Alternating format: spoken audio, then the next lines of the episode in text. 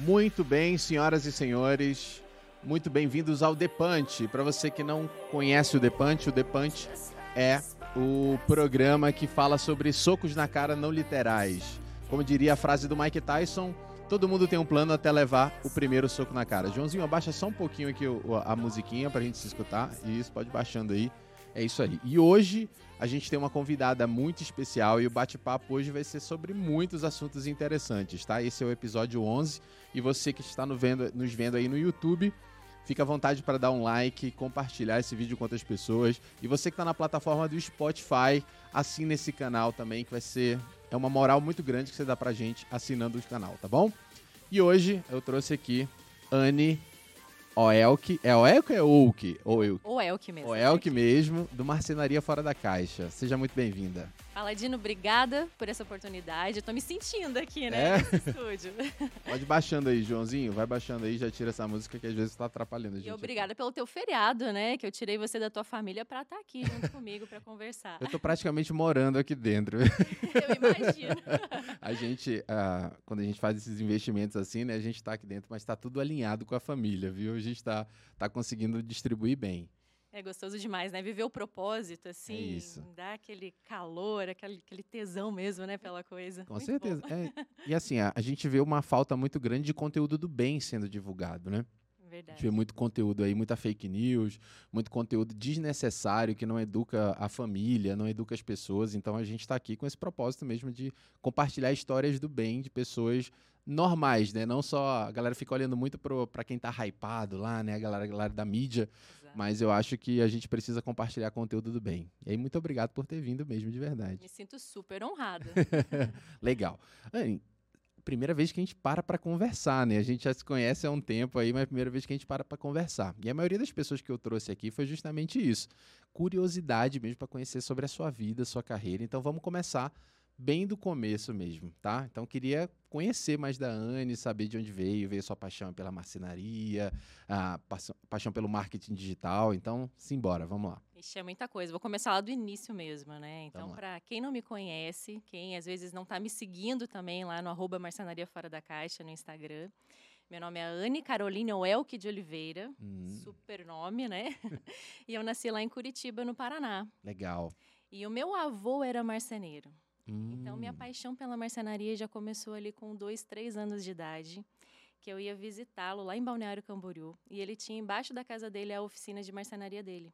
Pô, legal, hein? Só que era aquela marcenaria bem raiz, assim, que ele trabalhava com madeira maciça, fazia esculturas, esculpia na madeira mesmo, uhum. tanto que ele vendia a obra dele, assim, para vários lugares do mundo. E a minha diversão nas férias, ao invés de ir para a praia ou fazer qualquer outra coisa, o que eu mais gostava mesmo era sentar na mesa de marceneiro dele e montar minhas coisinhas. Então, eu montava ali casinha de boneca, eu montava aparelho de telefone, a imaginação era o limite, né? Então, ali começou a minha paixão. Quando chegou no momento, assim, de escolher um curso, ah, vou fazer vestibular agora, e aí, o que, que eu faço, né? E aí, a minha primeira opção era farmácia. Hum. Eu queria porque queria farmácia, porque eu amava química e tal. E minha mãe olhou para mim e falou assim: filha, você está tentando numa federal? Tenta na outra também. Só que na outra não tinha nada da área de biológicas, né? Eu falei, mãe, nem quero tentar porque não tem nenhum curso que eu queira. E ela olhou e ela falou assim: olha, tem aqui design com ênfase em móveis. Que tal fazer isso? Pô, diferente, né? Totalmente, né? Bem, bem específico, assim, bem nichado mesmo, né? Aí eu fiz para agradar a minha mãe. Foi aquele vestibular que era para ser quatro horas, eu fiz em uma hora, respondi de qualquer jeito e foi. Porque eu não queria passar.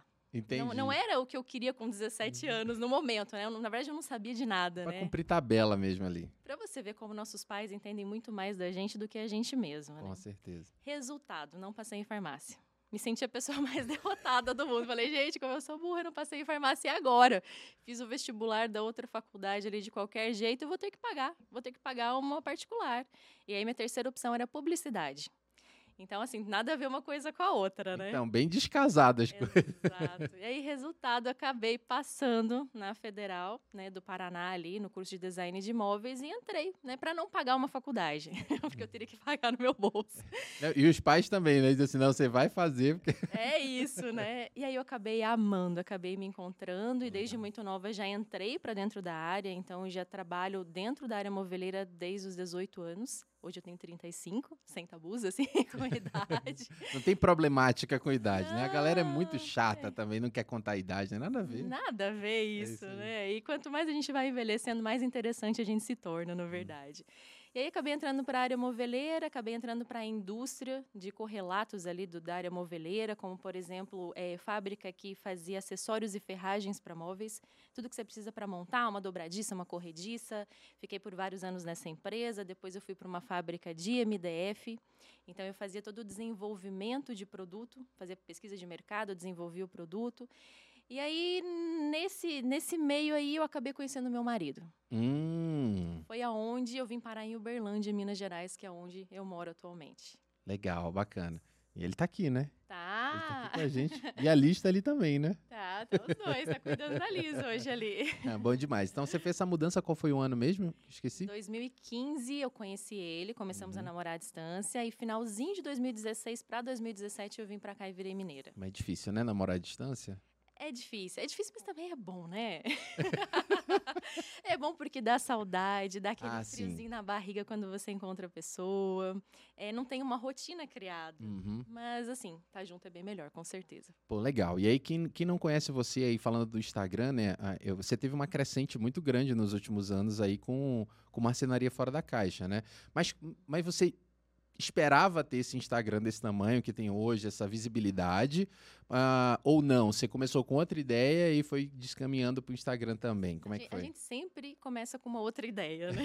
é, é, raro, assim, você pensar, planejar e dar tudo daquela, daquela forma, aquele formato certinho. Eu até falo que é, que é aquele versículo que tem, na, que tem na Bíblia, né? Que o coração do homem faz planos, mas a resposta certa dos lábios vem do Senhor. Então, uhum. Então, na minha vida, tudo foi assim. Eu sempre planejei tudo e nunca foi de acordo com o que eu planejei. Então, como é que surgiu Marcenaria Fora da Caixa? Eu passei por muitos anos da minha vida dando palestras. E eu passei uhum. 11 anos viajando todas as semanas. Nossa, pesado, hein? Então, eu viajava pelo Brasil todo, palestrando, atendendo cliente, dentro das empresas que eu trabalhei. E até mesmo depois que eu me mudei aqui para Uberlândia, eu trabalhava de uma forma terceirizada para uma empresa e eu viajava toda quinta-feira para palestrar. Então, eu amo esse contato com o público, eu amo me comunicar com as pessoas, eu amo esse segmento da marcenaria, que já vem do sangue uhum. ali, e acabou é, indo. Essas palestras que eu fazia eram voltadas para a marcenaria. Certo. E eu resolvi engravidar. Eu falei, ah, agora eu quero parar um pouquinho, quero parar de viajar. Foi no finalzinho de 2019, antes da pandemia ainda. Falei, ah, vou parar de viajar e quero é, engravidar, quero ter filhos. E não dá para ter filhos viajando daquela forma, né? Só que eu não queria uhum. perder o contato com o pessoal da marcenaria. E aí eu criei o canal no YouTube, Marcenaria Fora da Caixa. Só que esse nome, Marcenaria Fora da Caixa, surgiu de uma palestra que eu fui dar lá em Curitiba. Eu fui contratada para fazer uma palestra específica da qual eu tinha que criar o conteúdo e fazer. E aí eu pensando, nossa, que nome que eu vou dar? E naquele tempo eu estava lendo muitos livros do Flávio Augusto, sabe, uhum, da WhatsApp? Demais. E aí ele, ele fala muito assim de pensar fora da caixa e tal. Foi aí que eu criei o Marcenaria Fora da Caixa. Na sequência eu comecei a pesquisar se a marca estava registrada ou não. Registrei marca. Legal. Não estava registrado? Não, não estava. Agora já está. Tanto a logo quanto o nome. Que massa. E aí acabou virando Instagram depois. No Instagram, na verdade, não era para acontecer. Era para ser só o canal no YouTube. Aí eu falei, ah, eu vou fazer um Instagram para que mais pessoas possam ver o conteúdo. E na época o Instagram ainda tinha o IGTV. Então uhum. eu conseguia postar os vídeos um pouquinho mais maiores lá. E foi crescendo numa dimensão, porque daí eu mergulhei fundo. Então, eu tô tipo você aqui com um Depante. eu tava com mercenaria fora da caixa. Eu mergulhei naquilo e era dia, noite, todo momento eu tava ali no Instagram. E a audiência foi crescendo, o pessoal foi se envolvendo. Agora que eu tô um pouquinho assim, eu não digo que eu larguei isso, mas eu, o meu foco maior tá na maternidade mesmo, né? É, mas são momentos, né? São momentos. Eu acho que agora tem que focar mesmo. Eu acho que principalmente na idade que ela tá. Então, exige todo um cuidado e você não é mil pessoas, né? Você não tem um, uma equipe enorme. Você que está ali gerenciando e pilotando mesmo, né? O Instagram Exatamente, também. Exatamente, é apenas eu. Até muita gente manda mensagem no direct do Instagram, né? E manda, ah, não, mas eu tô falando com a Anne. tá, falando comigo. Só não, tem não eu. É, não é um contato arroba que você vai falar com um monte de, de não, pessoas. Não, não tem né? os funcionários, gente respondendo por mim, não é. Sou eu que tô ali tocando. Pô, legal, bacana. Mas assim, uh, e não querendo ser clichê, eu queria entender mesmo uh, como é que é o mercado de, de marcenaria no Brasil. Porque eu não sei se é uma falta de conhecimento minha mesmo, e aí eu posso estar errado, me fala. É, é um mercado feminino ou é um mercado inteiramente masculino e aí você foi se inserindo nesse mercado. Me explica como é que funciona aí essas nuances, até porque é, marcenaria, a gente já imagina aquele cara bruto, realmente cortando lenha e desenhando lenhador, ali. Né? É um lenhador. então, na verdade, o mercado ele já foi muito masculino. Hoje ele está uhum. muito mais misto. É, tanto que quando eu entrei para o setor moveleiro, era um mercado muito masculino. Na empresa que eu trabalhava, tinha cerca de 70 vendedores e, sei lá, duas ou três moças, né, meninas, na época nós éramos muito jovens, dentro da área de marketing da empresa. Uhum. E a hum. gente viajava junto com o homem, então a gente acabava virando os amigões desses caras, porque é isso, né? Uhum. Não tem jeito. Acaba tendo a linguagem, conversando com a pessoa e até às vezes preferindo ter amigos homens do que amigas mulheres, sabe? Se identificando com alguns gostos ali. Mas assim, hoje em dia, como a marcenaria é um mercado assim muito familiar, as marcenarias aqui do Brasil, e elas ganharam muito espaço nos últimos anos, principalmente por muita falha que teve ali no, no mercado moveleiro quando se fala de loja de móveis planejados. Sim. Sabe aquelas grandes marcas? Não, franquias? porque a gente pode falar, é, a gente a, a, quando a gente falava de marca era toda skin, né? Tinha, tinha aquelas mega marcas lá que você dizia assim, não, tava muito longe de mim, né? Aquele showroom maravilhoso, aquela Sim. loja que você entrava uma casa inteira montada. É, eu acho que quando a gente via uma casa montada, né, era sinal de dizer assim, não, isso aqui foi caro, né? Era muito caro antigamente fazer, né, móveis era, planejados, né? Era. Eu na minha infância não tinha móveis planejados em casa. Era tudo móveis estilo Casas Bahia, assim, uhum. era tudo muito simples, porque é, não era acessível a todos. Uhum. E aí, como essas lojas de móveis planejados pisaram muito na bola em relação aos franqueados, eles começaram a crescer muito e contratando e, e, e, tendo franqueados ali que muitas vezes é, deram muito golpe nas pessoas, sabe? De é. pegar é. o dinheiro da pessoa, sumir. Então, se, se você for puxar dentro de um círculo de amizade, conversar com as pessoas ali, sempre tem alguém que levou um cano de alguma loja. Entendi. e aí, com essa falha, o mercado de marcenaria no Brasil começou a crescer. E também com a, com a questão assim de mudança de materiais. Porque na nossa infância, com o que, que era feito os móveis? Geralmente era uma chapa de compensado, uhum. laminada com uma lâmina natural, ou com uma pintura, ou com uma fórmica. Então, o processo fabril era muito mais difícil do que é hoje. Hoje, com o MDF, ficou muito mais simples de fazer móveis. Só que mesmo assim ainda é um mercado muito familiar. Então surge ali o marido que se interessa pelo ramo, a esposa vem junto. Por isso que eu falei que está um mercado misto. Entendi. E aí a gente vê assim, o cara trabalhando na produção, tem muitas mulheres marceneiras também, viu? Mas assim, a maioria ainda é homem dentro da produção, junto com seus funcionários, e a mulher ajudando a tocar ali toda a parte financeira, a parte de vendas, a parte do, dos projetos. O design em si. Design. Então é bem interessante de ver, sabe? Assim, os casais trabalhando juntos, crescendo juntos, e por isso as mulheres acabaram é, entrando para esse mercado também. Não, legal. É a visão que eu tenho é que é um mercado muito braçal também, né? Para eu executar e fazer um móvel ali, você traz um. Você tem que ter força para carregar aquilo ali. Então, eu acho que ah, o, o homem ali se destaca mais nessa área. E a mulher entra com a parte da delicadeza ali, desenhando na, na, na, inteligência do design da coisa também, né? Eu acho que é bem interessante isso aí. Sim, apesar de ter muitas mulheres marceneiras e eu super é, acho legal, assim, ter essa inserção da mulher dentro dessa profissão, eu, eu ainda sou muito a favor, sabe, Paladino, de papéis dentro da sociedade, sabe? Entendi. A mulher com seus papéis, o homem com seus papéis, e eu super concordo com você. Que realmente é, é um trabalho que, que exige força. Uhum. E por mais que a mulher, ah, vou, vou treinar, vou malhar, vou ficar forte, não se compara né? Temos biotipos diferentes ali. Com certeza. Você falou aí da, da parte dos calotes, eu acho que a, a, gente escuta muito, né? Quando você tem, você tem. Aquele marceneiro é bom e ele te entrega. E, ou quando não, é. Tipo assim, marceneiro nunca entrega no prazo, né? É bem, é bem comum a gente escutar isso. Não, vai, vai mexer com o marceneiro, vai dar problema, né? Mas o que, que você, você acha que que trouxe essa ideia aí que o marceneiro sempre atrasa serviço, alguma coisa assim. É que não é todo marceneiro, não é toda marcenaria. Eu vou defender a classe Não, também. tem que defender. Eu estou te fazendo perguntas assim, justamente para mexer é, aqui a, a, a, conversa. A gente acaba criando certos estigmas, assim. É. E quando a gente fala do marceneiro, a gente pensa também, tipo, no pedreiro. E, e, muita gente fala assim: ah, não, pedreiro, tive problema com o pedreiro, o pedreiro não fez direito, ou cobrou muito caro, ou estragou tudo aqui minha obra, ou demorou muito para fazer, uhum. né? E as pessoas acham que o marceneiro é mais ou menos igual. Na verdade, não. Como o mercado cresceu, que nem eu te falei, como se tornou fácil fazer móveis, tem muitas marcenarias que são muito pequenas uhum. e que às vezes é só um cara trabalhando. É o cara que vende, é o cara que monta, é o cara que entrega, é o cara faz compra. Faz projeto, ele faz tudo. Inclusive, tem um que eu, que eu amo, né? Que, que fez muitas coisas lá na minha casa, que é o Daniel. Vou dar um abraço pro Daniel, depois eu vou mandar o link para ele ver aí. ele trabalha de uma forma excelente. Ele é muito, muito bom. E ele trabalha sozinho, no máximo com um ajudante. Uhum. Então, com ele, não há esse problema de entrega. Mas tem muitas pessoas que têm esse perfil e que elas não conseguem administrar tudo. E uma das coisas que complica muito dentro desse ramo é a mistura das contas, sabe? Tanto de pessoa física quanto jurídica. E você acabar gastando mais do que pode, misturando as finanças ali. E aí isso faz o cara se enrolar. Entendi. É, e é sempre, a gente já conversou com vários empreendedores aqui que estavam começando, é sempre a problemática da, da parte financeira, da parte de gestão de empresa, né? Porque é um business, não deixa de ser um business. Então, é, quem tem o. Quem trabalha para ter sua expertise, principalmente qualquer ramo, né? Na marcenaria também, ele não imagina que às vezes vai ter que lidar com a contabilidade, com a DRE, emissão de nota, governo em cima, a, aquele todo, é todo aquele cenário.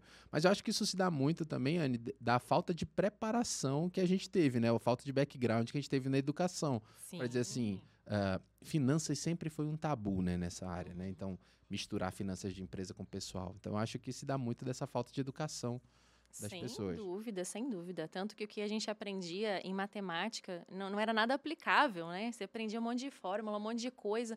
E você, como criança ali, adolescente, você não sabia onde aplicar aquilo. Você decorava aquilo para poder passar de ano, mas aí depois, assim, de alguns anos que foi cair minha ficha para muita coisa. Deu, nossa, aquela fórmula de matemática eu uso aqui no Excel, que top. Só que, assim, demorou para cair a ficha. Porque uhum. não foi uma coisa ensinada pra gente, né? A gente não foi doutrinado a isso. E, infelizmente, isso acaba acontecendo. E daí, o que, que acontece? Dentro do mercado da marcenaria. O cara começa a ganhar muito dinheiro. Então a pessoa vê muito dinheiro, vender móveis, vender uma casa inteira, vender um projeto dá dinheiro sim. Só que a pessoa às vezes não, não entende que aquele dinheiro que está entrando não é o salário dele. Entendi. Sabe? Acaba não separando um prolabore. Ah, eu vou ganhar X, o restante é lucro da minha empresa, o restante eu tenho que comprar material. E aí acaba se endividando muito facilmente. Fazer uma organização, né? Uma organização de caixa ali. Às vezes básica, sabe? É uma coisa básica que é necessário, mas infelizmente muitos não têm. Mas graças a Deus hoje tem muitos influencers aí dentro desse ramo que estão é, fazendo cursos, estão ensinando, tem muitos mentores dentro da área e que estão ajudando essas empresas a crescer e se profissionalizar ainda mais, sabe? Entendi. Eu acho que esse papel é importante de, de ensinar realmente. E aí você começou também com um curso, né? Me fala aí. Foi o curso de do, um software, né? Eu vi lá, é, é Promob, né? Me fala um pouquinho aí, Isso. como é que foi a, a, a, sua ideia, onde surgiu o desejo de fazer um curso voltado para o teu nicho de negócio? Ah, é muito louco, né? Eu volto naquele versículo lá, que a gente faz planos, mas a resposta vem do Senhor, né? Quando eu morava em Curitiba ainda, é, teve uma fase da minha vida, numa transição entre duas empresas, que eu fui contratada pela Promob para trabalhar que era uma fase, ah, não quero mais viajar e etc. Eu era casada com uma outra pessoa, eu estou no meu segundo casamento hoje. E aí tinha muito ciúme de viagem, etc. Eu falei, ah, eu vou sair dessa empresa e vou entrar numa outra que eu não trabalho. E aí, na verdade, a Promob ela surgiu assim de uma forma bem doida, porque eu nem estava procurando emprego. E as pessoas começavam a me chamar para trabalhar. Eu, não, ainda não quero, eu quero ficar uns 40 dias em casa à toa. E no fim, acho que eu não fiquei nem quero 20. Descansar, né? Que quero, 15, quero tirar férias, né? Exatamente. E daí a Promob acabou me contratando. E eu fiquei lá por apenas três meses. Que foi só uma ponte que eu saí de uma empresa, trabalhei por três meses lá e eu acabei entrando numa outra empresa. E aí, enquanto eu estive dentro da Promob, eu aprendi tudo sobre o software. Eu já sabia utilizar, eu já sabia projetar, porque eu já tinha trabalhado em loja de móveis planejados, mas eu não sabia assim de uma forma tão profunda. Beleza, saí de lá, nem entendia. Falava, gente, por que, que eu trabalhei três meses numa empresa só para sujar a carteira? Sabe aquele termo que o pessoal de CLT fala? Nossa, sujei minha carteira. Sujei minha carteira. E aí fui trabalhar na outra empresa e na sequência me surgiu a oportunidade para dar aula num curso de design de interiores lá em Curitiba e justamente da aula de projetos 3D, do qual eu ensinava o software Promob. Então, ali eu comecei a dar aula presencialmente para o pessoal. É, e comecei a dar aula também à noite dentro da própria Promob. Então, além do trabalho que eu tinha numa outra empresa, né, no, nos outros horários, eu dava aula para o pessoal. Quando eu vim aqui para Uberlândia, eu falei, gente, no que, que eu vou trabalhar? Não tem nenhuma indústria de móveis significante, está tudo lá para o sul não tem nenhuma indústria dentro da área, ou vou trabalhar na Algar ou no Martins, mas não tem nada a ver com a área moveleira. Eu sou formada em design de móveis, e agora, né? E aí me veio na cabeça a Promob. Aí eu voltei e falei, gente, deixa eu entrar em contato com eles, que quem sabe eu, eu sou uma representante né, do uhum. software, acabo fazendo a venda dele e acabo fazendo um curso de Promob lá de alguma forma. E aí que foi aonde eu saí de CLT e resolvi empreender. Pô, legal. Legal. É. E aí foi em que momento isso? Foi recente, né? Foi, foi um pouquinho antes da pandemia? Como é que foi? Não, na verdade, assim, eu comecei a dar aula presencial de Promob, hum. primeiro aqui em Uberlândia. Eu peguei a minha rescisão, eu comprei cinco notebooks top, Pô, instalei o programa ali e comecei a oferecer para os clientes da loja da família do meu esposo porque eles têm uma loja que, que vende artigos para marcenaria de falar, forma geral. Pode falar é de onde é. distribuidora Domingues aqui Isso, em Berlândia. pode falar. Não, aqui é rasgado. A gente não, não tem. Não. Pode falar, manda o arroba. É, é arroba né? loja Domingues. Isso, é. isso, manda ver, não tem. E, e aí eu, como aqui em Uberlândia o pessoal ainda não, a, o pessoal da marcenaria aqui ainda não conhecia direito essa questão do software, não oferecia projeto 3D para os clientes, era aquela coisa muito feito um rabisco na mão e vendido para o cliente. Eu comecei a fazer mini palestras dentro da loja dele, apresentando o que, que era o software. Então, o primeiro ano, nossa, arrebentei de vender o software do Promob. E aí criei o curso. E o curso eu dava aula para cinco pessoas. Fazia turminhas de cinco pessoas, dava aula geralmente à noite, porque o pessoal trabalhava durante o dia. E acabei capacitando uma galera aqui na região. Então, não só aqui em Uberlândia, como em todo o Triângulo Mineiro. Tinha semanas que eu viajava, ia para Catalão. Oh, ou que eu ia para Uberaba todo dia e voltava, e assim por diante. Aí veio a pandemia. Então, assim, né? Isso de 2017, 18, 19, né? Tudo fazendo dessa forma, nesse formato de aula presencial. E nunca tinha passado na sua cabeça ir para o digital, no caso? Na verdade, tinha. Até tinha algumas alunas minhas que falavam, Anne, faz o curso online, você vai ver que legal e tal. Só que eu não, não acreditava no potencial do online. Olha Entendi. só, né? Que coisa, né? Eu era muito conservadora nessa parte. E eu falava, já tem vários cursos online, o meu vai ser só mais um ali no meio. A própria Promob. Já tinha outros de Promob. Tinha, a Promob tinha dela mesmo. A Promob tinha um dela. Tinha várias outras pessoas que davam o curso. E eu lembro que essa arquiteta, Cláudia Granelli, aqui de, de Uberlândia, falou para mim: Anne, mas ninguém explica igual a você. Cada um tem uma forma de explicar. Então, por que, que você não faz, né?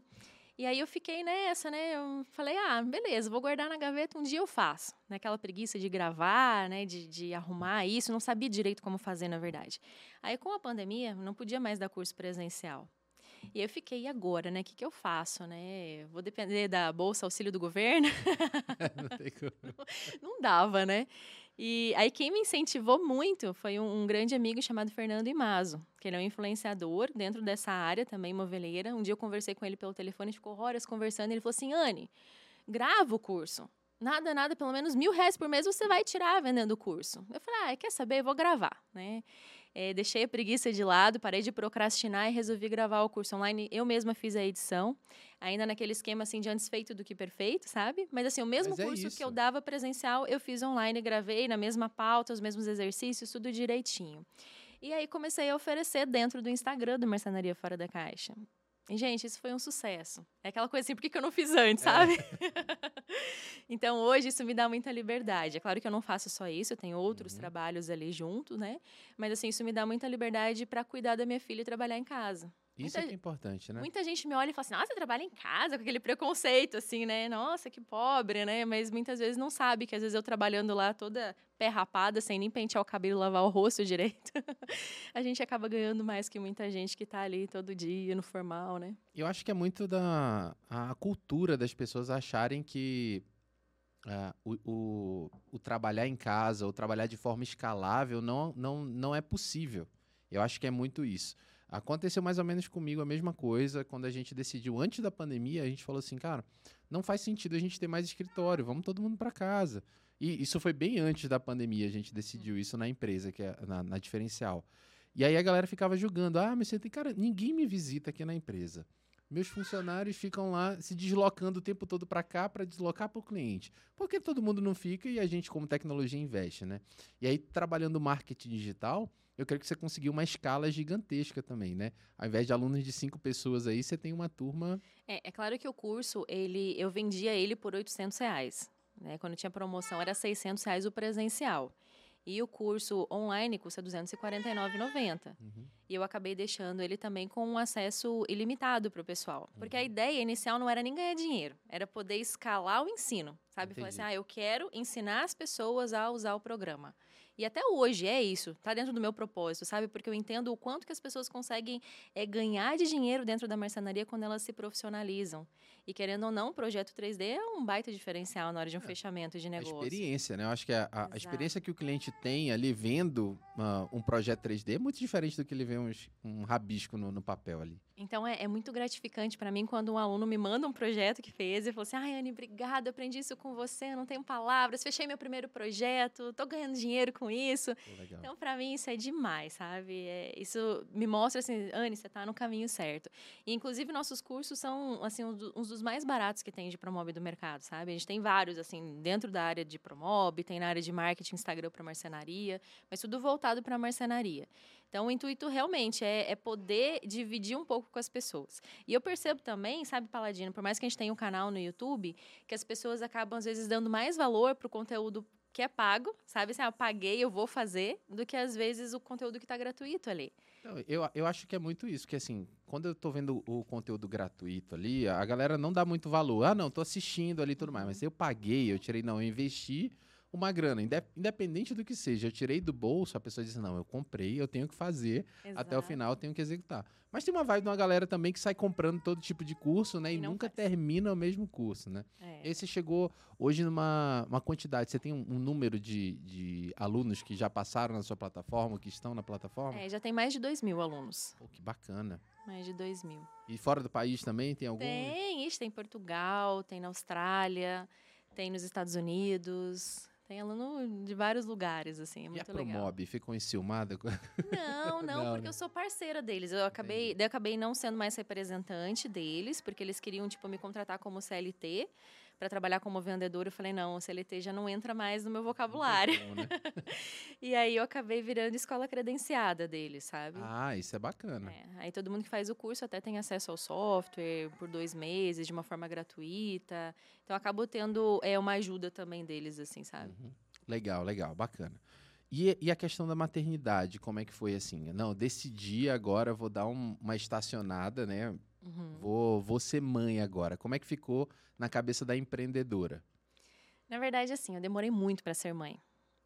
É, eu decidi ser mãe ali por 2019. Aí comecei, já morava junto com meu marido, aí comecei de 2020 nós casamos ali em janeiro e toda aquela tentativa, né? Vamos é, engravidar agora. E a gente foi engravidar um ano e meio depois. Nossa. A gente demorou muito para identificar qual era o problema. Então, é, eu como mulher, né, toda mulher vai lá, já faz mil exames e tal, e tudo certo, e nada, e nada. E meu marido já tem um filho, ele tem um filho de 16 anos. E ele falava assim: não, já tive um filho, ó, aí, vamos engravidar de primeira, né? E nada, né? Primeira, segunda, terceira, e nada de vir o filho. E aí o médico ficava sempre falando assim, Anne, fala pro teu marido fazer um espermograma. Uhum. E homem tem um preconceito com isso. Demais, demais. Eu, eu super tenho também. e aí ele não fazia o tal do espermograma, até que chegou um dia que eu dei um ultimato nele, com um ano e dois meses de tentativa que eu não aguentava mais. Não, não aguentava mais, porque é, já que você falou que é para falar de tudo, né? Não, rasgado aqui. Quem, quem, quem, tenta ter filho sabe bem como é que é, né? Que, que você acaba tendo relacionamento com o seu cônjuge, não é mais assim por carinho, por troca de amor, é para tentar ter um bebê, e aquilo é muito exaustivo. Você não, você não quer, sabe? Você gera uma assim? ansiedade, você gera uma ansiedade gera. toda. E todo mês você faz ali um teste de gravidez e nada de engravidar, né? E aí ele resolveu fazer o, o teste, né? Depois desse ultimato, falei, ó, ou você faz ou faz, né? aí ele fez e a gente descobriu que ele tava com, com probleminha, assim, tipo, de pouco, pouco espermatozoide e tal. E, e aí foi fazer um tratamentinho assim, bem básico, com medicamento fitoterápico até, e a coisa resolveu. Então, no terceiro mês ali do tratamento, a gente engravidou. Homens, façam testes. Vamos a gente tem que parar com isso, né? O, o homem tem que parar com isso. Tem que, tem que ter o médico, tem que ter o próprio médico, tem que fazer check-up envolve também a parte sexual, né? Tem que fazer. Exatamente. Tô chegando porque... nos 40, já tô ficando ansioso aí. Daqui a pouco, daqui a pouco eu vou ter o meu urologia, vai ficar difícil, mas assim, tem que fazer, tem que cuidar da saúde. É, né? mulher geralmente se cuida tanto, né? Uhum. Especialmente quando tem um plano de saúde, você vai lá, marca o ginecologista, faz tudo regradinho, e homem é tão relaxado com isso. Uhum. E aí, graças a Deus, depois de um ano e meio de tentativas, veio a Liz. E eu me preparei muito, porque eu falei, eu quero ser mãe. Eu não quero ser aquela mãe que deixa o filho na escola de período integral, ou aquela mãe que deixa com a avó, com a tia, com a vizinha, com a mãe, né? Com a, com a vovó ali, no, no uhum. caso, assim, com a minha mãe ou com a, com a minha sogra, enfim. Eu quero ser mãe, quero participar da vida dela. Então eu me preparei assim psicologicamente para isso desde o início. Eu tinha essa consciência. Como eu trabalho em casa, eu quero ser mãe, minha prioridade vai ser a minha filha. E até esses dias a minha sogra falou assim: minha filha até nasceu prematura, sabe, Paladina? Ela nasceu Oi, com me sete conta. meses. Eu, eu acompanhei, eu acompanhei no, no Instagram, mas eu não, não me aprofundei, né? E, e ali a gente também. A gente se segue no Instagram, mas a gente não tinha muita proximidade. Eu acho muito chato quando as pessoas são invasivas. Nem, a gente nem conversa. E aí, o que, que aconteceu? Como é que tá, né? Eu acho meio invasivo também. Eu, às vezes, sou um pouquinho invasiva, até pra quem eu não conheço. Se eu tô curiosa, eu pergunto, sabe? Eu sou muito, mu- muito político nisso aí, muito polêmico. Me conta um pouquinho aí como é que foi essa, esse, esse problema aí da. É, na minha, na minha gestação, ali pelo quinto mês aproximadamente, com 22 semanas, eu acabei tendo um sangramento. E eu acabei descobrindo que o meu colo do útero ele estava fino demais. Então a gente tem o colo do útero ali, né, que segura o bebê, o útero onde está o bebê. E, e o que, que aconteceu? Como ele estava fino, eu corri o risco de ter um parto prematuro. Então eu tive que fazer um procedimento cirúrgico chamado cerclagem, que foi tipo dar um ponto no colo do útero, amarrar literalmente para o bebê não É cair. que- Põe uma redinha, né? Tem, tem aquela É só um questão. ponto. Ah, não, existe, existe sim, mas eu, no meu caso eu não coloquei isso, não. Uhum. Né, só, ele só fez uma amarração, digamos assim. E com isso eu tive que fazer mais repouso. Não era um repouso absoluto de ficar deitado o tempo todo, mas eu já não podia mais praticar atividade física, caminhada que eu fazia, ficar dirigindo por aí. Eu tinha que ficar mais tranquila na minha. Tanto que eu comecei a trabalhar deitada na cama, sentada na cama, né? E quando eu tinha ali pelo sétimo mês, né, quando eu estava ali com 30 semanas, mais ou menos, de gestação, minha pressão começou a subir muito. E me deu aquela famosa pré-eclâmpsia. Eu engordei muito, eu engordei 20 quilos na minha gestação. E a minha pressão foi às alturas. Aí eu acabei sendo internada e tal, e a Liz veio com 32 semanas e apenas 1,4 kg. Nossa, pesado. Pesado que eu falo assim. É, tenso, né? muito, muito. Nossa, eu nunca imaginei assim que eu viveria isso e eu também nunca imaginei que eu seria tão forte. só quem é mãe de UTI neonatal sabe o que eu tô falando, porque é só vivendo na pele mesmo. Então, era aquele bebê pequenininho com uma cabecinha que era desse tamanho. E detalhe, quando a Liz Você nasceu, olha, né? Você diz assim, frágil. frágil demais, né? Sabe, o bracinho é, era, era meu dedo, assim, e meu marido tava com Covid quando ela nasceu. Então ele ainda estava isolado, a gente nem estava junto. Quem estava junto comigo foi minha sogra, foi minha cunhada, graças a Deus pela vida delas ali, que me acompanharam, porque meus pais moram lá em Curitiba. E assim, foi tudo muito rápido, ela teve que ser tirada às pressas, né? E foram 36 dias de UTI neonatal junto com ela. Então eu ia todo dia pela manhã. Então você fala de maternidade, né? Eu vivia aquilo assim de uma forma muito intensa quando ela nasceu. Ela não estava comigo 24 horas, mas eu ia às 9 da manhã e fi- ia às 9 e meia da manhã e ficava até às 9 da noite no hospital. Então lá eu amamentava, eu tirava meu leite para deixar para ela de madrugada, ficava com ela no colo o tempo todo. E, e ali foi aonde também eu aprendi muita coisa sobre ser mãe, sabe? Porque eu acho que se, se nascesse eh, no período certo, ia chegar aquele bebê e ia falar, e agora, né? Não sei trocar, não sei dar mamar, não sei fazer nada com o bebê, né? Então ali também acabou sendo uma escola para mim. E a, e a, a gente tem uma, uma história muito próxima, né? Meu, o, o meu cunhado, né? E minha cunhada, o irmão da, da Natália, eles também passaram por isso com gêmeos. Então, assim, nasceu muito, ah, muito prematuro. E eles passaram, acho que foi 45 dias, se não me engano. Então, assim, é, eu sei a tensão que, que ocorre ali, que a rede de apoio é muito importante nessa hora, né? Sim. E aí, e aí, o que, que você pensava, assim? Porque é uma coisa que o Lucas me conta e a Camila me conta também, é que numa UTI neonatal você vê acontecendo de tudo, porque tem outras crianças ali também que às vezes não conseguem, né? E como é que Sim. ficava aqui a, a, a, a, a tua ansiedade relacionada ao crescimento dela, ou até o lado espiritual com medo? Com, como é que funcionou esse, esse período aí? É, porque cada bebê não tem, né? Tem um problema, né? Cada um tá lá por algum motivo. Alguns é Uhum. porque nascem prematuros e precisam ganhar peso, digamos assim. E até é muito raro ter gêmeos que não nascem prematuros. É uma coisa que eu não sabia. Antes de ser mãe, eu não sabia. Então, a maior parte dos gêmeos nascem prematuros e vão para UTI neonatal. É, e assim, é, foi muito tenso porque até antes, né, quando um dia antes assim de eu ser internada, que eu fui para o hospital, eles estavam aplicando remédio ali para tentar baixar minha pressão. E a gente começa a pesquisar no tal do Google ali sobre ah, o que você tem. Então nunca pesquise no Google a sua doença, né? Porque já te mata ali qualquer coisa, sei lá, um, um machucado aqui no braço já te matou se você pesquisar no Google, né? E a minha pressão né, não baixava, não baixava, e aquela tensão toda, eu escrevi uma carta para Alice, porque eu achei que eu ia morrer. Eu pensei, gente, se eu morrer, pelo menos ela vai viver, eu quero que ela saiba o quanto ela foi desejada e esperada por mim. Então, ela tem no meu bloco de notas até hoje a carta, e eu mandei uma mensagem pro meu marido, que estava isolado com Covid. Nossa, imagina, ele É. lá isolado com Covid recebe. Eu falei, não, eu falei assim, amor, seguinte, se qualquer coisa acontecer comigo, você sabe a senha do meu celular, no meu bloco de notas tem uma carta para Liz, para quando ela for maior. Porque estava muito tensa toda essa situação, né? E daí quando ela nasceu e daí né, eu vi ela toda frágil ali, o que foi o meu consolo, o meu conforto inicial ao vê-la é que ela não precisou de oxigênio. Entendi. Então, o pulmãozinho dela, como eu tomei umas injeções lá de corticoide um pouquinho antes, deu uma amadurecida. Então, ela ficou no oxigênio por poucas horas e não precisou. Então, ela respirava sozinha, mesmo sendo assim um toquinho de gente. Ela chegou a pesar 1,2 kg. Uhum. Ela chegou a ficar é, quase nove dias em jejum, sabe? Só, só tomando é, alimentação parenteral, que eles falam, né? Que é na veia, assim. Então ela foi emagrecendo cada vez mais, e daí você fica naquela, e aí, né? Vai viver ou não vai? E a gente com o marceneiro fazendo é ruim, o quartinho né? dela. E eu cheguei a pensar, falei, gente, por que, que eu tô fazendo o quartinho dela? Eu acho que ela nem vai sobreviver. Aí o pessoal da UTI falou assim: ah, você tem que fazer a certidão de nascimento. Daí, sabe, passava muita coisa na cabeça. Daí eu falei, mas tem que fazer certidão? Mas será que essa menina sobrevive? Será que não tem que fazer já uma certidão de nascimento com óbito já junto? Nossa, pesado. Então a gente pensa várias coisas, assim, porque, sei lá, é um dia, assim, de, de, de glória, sabe? Três dias de retrocesso. Né? Ah, ganhou peso, ganhou, sei lá, 30 gramas hoje, perdeu 100 no dia seguinte. Ou tá estável, aquela notícia que chega, não, tá estável, Nossa, estável. É, estável é, é, é sempre ruim, né? Desesperador, é desesperador desesperador. E daí, quando você saía, assim, à noite, 9 horas da noite, colocava ela na incubadora, ela chorando, desesperada, e você não podia ficar lá, sabe?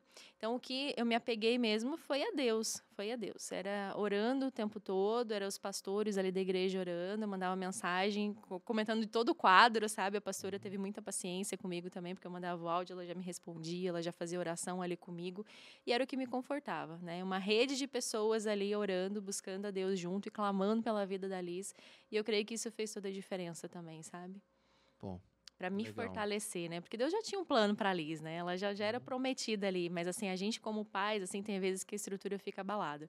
Que assim, eu fiz uma cesárea, mas eu não tive um tempo de repouso. Já no primeiro dia da cesárea, toda costurada, inchada que eu tava eu tava sentadinha numa poltrona super desconfortável e tinha que ficar lá olhando ela, cuidando dela, né? Tinha não, né? Eu optei por isso, né, como mãe. Mas não é fácil não. Eu imagino, eu imagino. E essa esse apego a, a Deus, ao sagrado, né, que as pessoas é muito importante essa hora para você não surtar de vez, né? Exatamente. Eu acho que, que isso é muito importante. E aí puxando esse gancho da, da espiritualidade, eu vejo que você não tem, não faz muita diferença, né? Tem muita gente que é, tem medo de expressar a, a sua crença nas redes sociais, por exemplo. Uhum. E aí eu vejo que no, no Marcenaria Fora da Caixa mesmo que é, não deixa de ser um Instagram profissional, né, do seu uhum. trabalho ali para divulgar o seu trabalho. Você não tem esse medo, né? Então você sempre, eu vejo sempre tem uma mensagem de bom dia. Aí você sempre está falando de Deus ali também junto, sempre está falando da Bíblia. Você notou que teve algum preconceito ou isso é, fluiu naturalmente ali? Porque é uma coisa que a gente não vê em outros Instagrams profissionais. Sim. Ah, talvez eu até tenha preconceito de algumas pessoas, mas sinceramente eu não tô nem aí. eu acho, Paladino, que a gente é uma pessoa só sabe? É muito difícil você separar a Anne profissional, Anne pessoal. Acho que para você ser autêntico, que é o que o pessoal da internet espera de você, quando você vira um digital influencer, uhum. espera que você seja autêntico, que você mostre a sua realidade, que você não fique lá assim, ai, numa máscara, sabe, para as uhum. pessoas. Então, é, eu acho assim que você precisa mostrar o teu todo e, e a questão de espalhar a minha crença para as pessoas, dar uma mensagem motivacional ali em relação é ao que eu estou vivendo, algum testemunho, deixar um versículo, faz parte dessa autenticidade, sabe? Entendi. Então, é, as pessoas assim, tem muitos cristãos que estão ali, tem muitas pessoas pessoas que são de outras religiões e que também estão apoiando. Volte e meio eu faço até um tipo de enquete. Ah, e aí, você acredita em Deus? Você não acredita em Deus? Tem pessoas que não acreditam em Deus e que me seguem também. Uhum. Então tá tudo certo, sabe? E até política, né? Eu vi que você se posicionou de, de forma política também na, na, nas redes, né? Então, para todo mundo saber a sua opinião. E aí, sem medo de perder seguidores mesmo, né? Eu achei isso bem corajoso da sua parte. É, a gente acaba se posicionando, eu acho que é importante, né? É mostrar é, até quanto mais as empresas elas se posicionam, mostrando naquilo, aquilo que elas acreditam, né, você acaba atraindo é, para si as pessoas que são do mesmo grupo, daquela mesma uhum. bolha.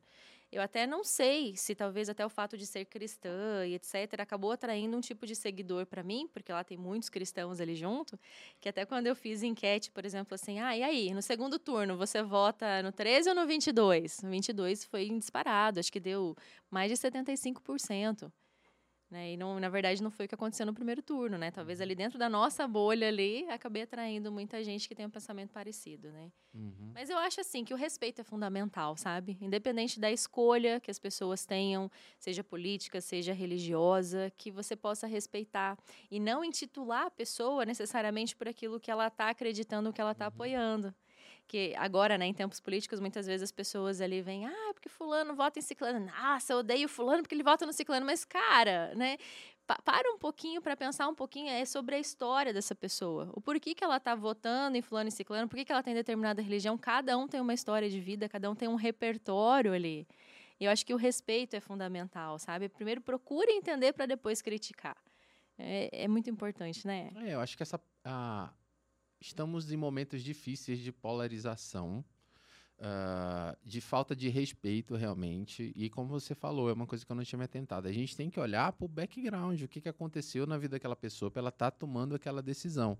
E aí cada um tem a sua realidade, cada um tem a sua verdade, cada um pensa uh, naquilo que vai ser bom para si, né? Uhum. Então, quando eu decido votar no, no, no 13 ou na, na, esquerda ou na direita, eu estou tomando decisões baseado em coisas que aconteceram, né? Isso eu achei bem interessante, uma coisa que eu não tinha pensado. Não é só uma posição para frente também, é muito do que aconteceu comigo antes. E eu acho que o respeito ali é fundamental. A, a gente sabe que a gente tem opiniões, uh, mas elas têm que ser respeitadas. Uhum. E a uhum. minha treta é assim, a galera não tá se respeitando. Uhum. Tá achando realmente, eu acho ridículo, de verdade, quem perde uma amizade uhum. por causa de político. Político que você nem. Nunca nem sabe que você existe e tá ali. É, e a minha treta também é, é essa carência que a pessoa tem sobre um político amá-la ou não. Ah, esse político vai me entregar amor ou não. Isso é um problema Gente, gritante. Eu tenho muita preguiça de gente que é mimimi, sabe? Do vitimismo. Uhum. Ai, gente, eu tenho muita preguiça. Infelizmente, tá? Se você que está nos vendo, nos ouvindo aí, se você é da direita, se é da esquerda, isso não importa. Mas eu quero dizer assim que quando a gente vê muita gente que às vezes apoia, por exemplo, a esquerda, apoia por causa de um mimimi que fala assim, ah, é porque o presidente atual falou tal coisa. E assim, as pessoas acabam criando rótulos, sabe? E, e, se sentindo assim tão. Como é que eu posso dizer assim? Tão prejudicadas por certas coisas, sabe? Ai, porque todo mundo é racista, todo mundo é homofóbico. Cara, não é bem assim. A vida não gira em torno de você ali, uhum. sabe? E eu acho que quando se fala de eleição, você não está falando de pessoas, assim, só. Ah, é o Lula e o Bolsonaro sabe? Não, não é a figura do Lula e a figura do Bolsonaro. Você tem que pensar no plano de governo o que, que tem por trás. O, o, presidente não governa sozinho. Tem muita gente ali junto. Então, o que, que ele está defendendo? Quais são os valores que essa pessoa está defendendo? Está de acordo com aquilo que você acredita? Está de acordo com aquilo que você quer para sua vida e principalmente para a vida dos seus filhos, para quem está vindo no futuro ali? Uhum. Ou não? E aí você faz a tua escolha. Então, não é só a pessoa, não é só Lula e Bolsonaro. Né? Que se for pensar, ah, Lula é um corrupto, Bolsonaro é um grosso, fala um monte de merda. Cara, calma lá, não é bem assim. Olha, Só que hoje, em tempos assim de rede social, é, é, tudo muito rápido, né? Então as pessoas acabam se ofendendo por coisas assim tão bobas e nem diz a respeito a ela. E, às vezes pegam trechos de conversas de um ou de outro ali e acabam postando e repostando, e aquilo viraliza e acaba se ofendendo, né? Tipo, ai, porque falou não sei o quê, me ofendeu a minha classe. Cara, não é assim.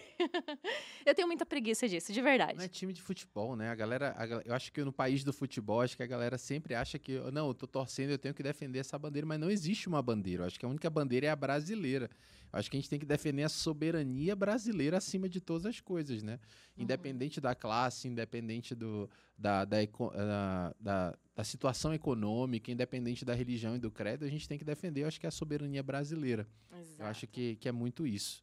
E aí é uma coisa que eu admiro muito que você é, traz esse posicionamento mesmo e não tem medo de perder esses seguidores. Muita gente diz assim, não, não vou falar sobre isso. Até no podcast eu tenho dois sócios aqui nesse, nesse negócio, né? Que são sócios da empresa de tecnologia. Uhum. E a gente, uh, os três têm posicionamentos diferentes voltados para a política. E aí eu falei assim, uh, eu tô aqui no microfone, então assim, é, eu não vou ficar economizando É porque é a minha visão. Isso não reflete a opinião de vocês e tá tudo certo. Depois a gente se discute. Mas a galera tem que entender que uh, a gente tem que falar abertamente. Eu acho que é, são assuntos que não são conversados de forma educada. É uhum. É sempre um tentando agredir o outro, um tentando ofender o outro. E eu acho que é, esses discursos que a gente faz em prol de uma educação e, e respeitando um ao outro é muito importante.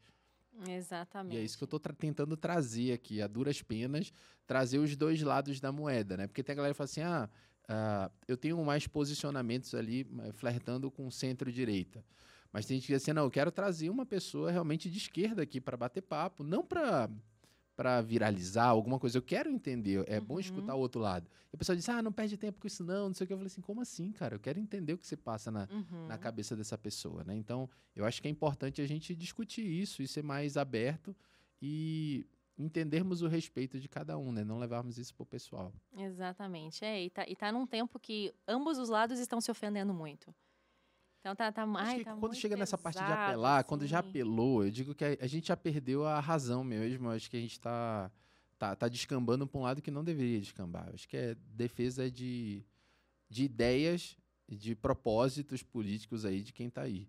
E, cara, para de depender de político para te amar. Para de ser carente no sentido uhum. emocional. Nenhum político tá nem aí para você. Ele é o jogo do poder. Né? Exatamente.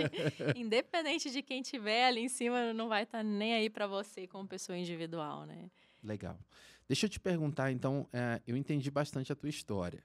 E aí você falou de liberdades, né? Hoje você tem liberdade de estar com a sua filha porque você tomou uma decisão lá atrás de abandonar uma CLT, no caso, e empreender ali, mesmo que você não visse que aquilo ia te dar um retorno. Uhum. E aí a gente tem muita gente que escuta a gente aqui, a gente fala muito sobre empreendedorismo aqui também, uh, e a gente incentiva essas pessoas que estão querendo realmente é, largar um, um, emprego da, que eles não gostam ali, estão escravos ali oito horas por dia, insatisfeitos com a vida, e às vezes tem um dom, tem uma, uma predisposição a, a, a virarem empreendedores, mas tem medo. O que, que você fala para essas pessoas assim que ainda não têm essa coragem de largar tudo isso? cara, bora lá, bora é, projetar, sabe? Coloca isso numa planilha, tipo, quais serão seus custos, quais são as suas dívidas, o quanto que você gasta por mês, o quanto que você precisa ganhar para poder empreender. Eu fiz tudo isso, sabe? Fiz toda essa análise antes.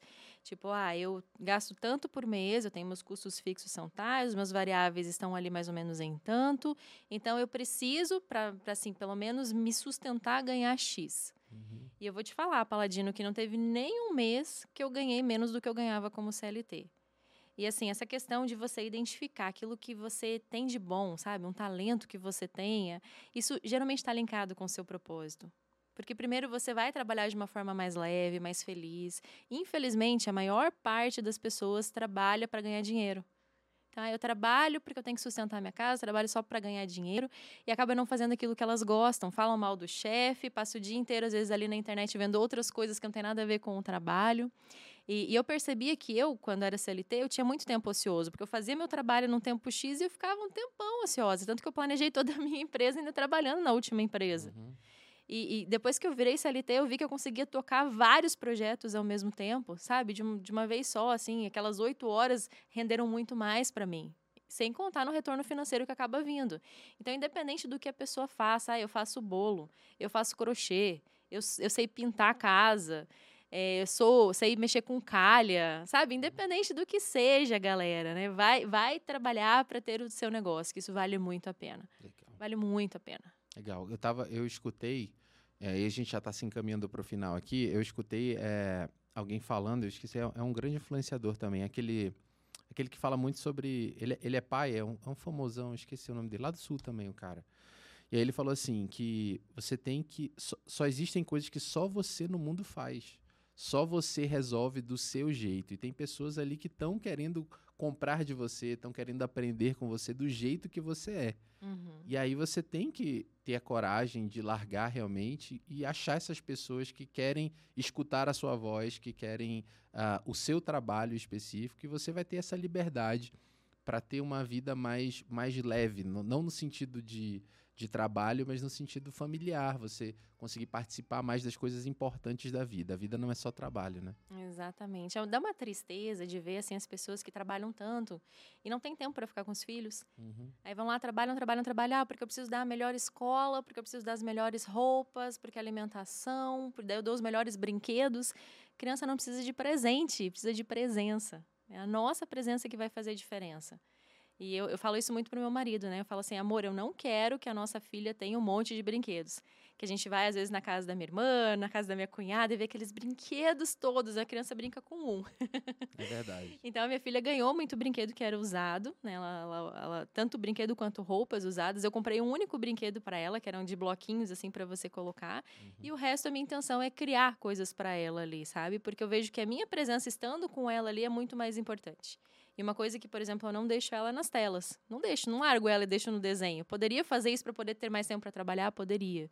Mas eu prefiro trabalhar de madrugada, trabalhar no final de semana quando meu marido está junto, do que perder esse tempo com ela. Que é tão pequena, né? As pessoas falam que a gente tem uma criança pequena em casa até os quatro anos de idade. E isso passa voando, né? Passa muito rápido. Eu digo lá, vejo o meu já com oito já sabendo da vida, querendo mandar em tudo. E, e quando, quando a gente para para olhar realmente, é assim, ele tá numa tela, por exemplo, eu falo assim, Theo, vamos brincar de alguma coisa, vamos. Tipo, tem sede disso, ele né? Ele tem sede disso, sede dessa interação, e seja por qualquer coisa, qualquer momento simples que você tá ali 100% do, é, dando atenção, doando o seu tempo para o seu filho, que é importante, né? Então, assim, às vezes eles estão nas telas, não é nem por culpa deles, é por culpa nossa de não doar o nosso tempo, né? É, mas sempre é culpa dos pais, viu? É. Aquela sim. criança birrenta é culpa dos pais, né? Porque a criança é birrenta.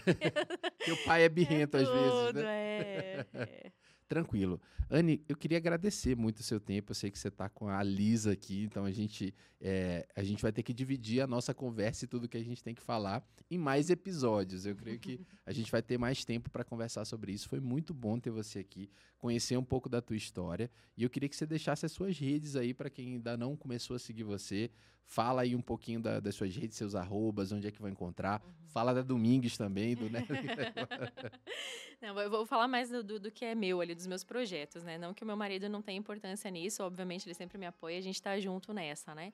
Mas tem ali Marcenaria Fora da Caixa no Instagram, Marcenaria Fora da Caixa canal no YouTube.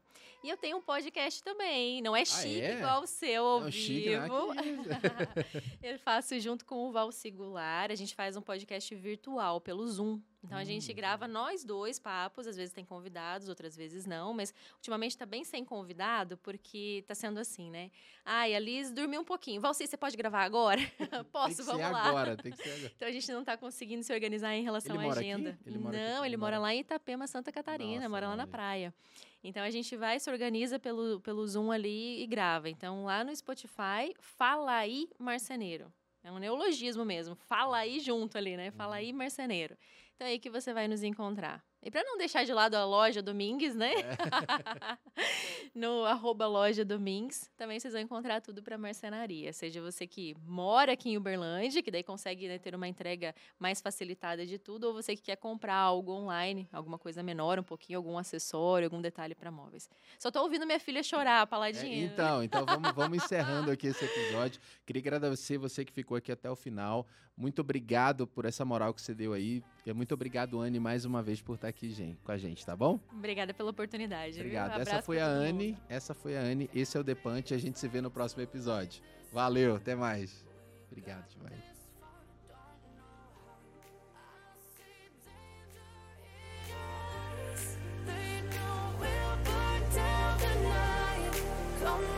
just like the sunrise.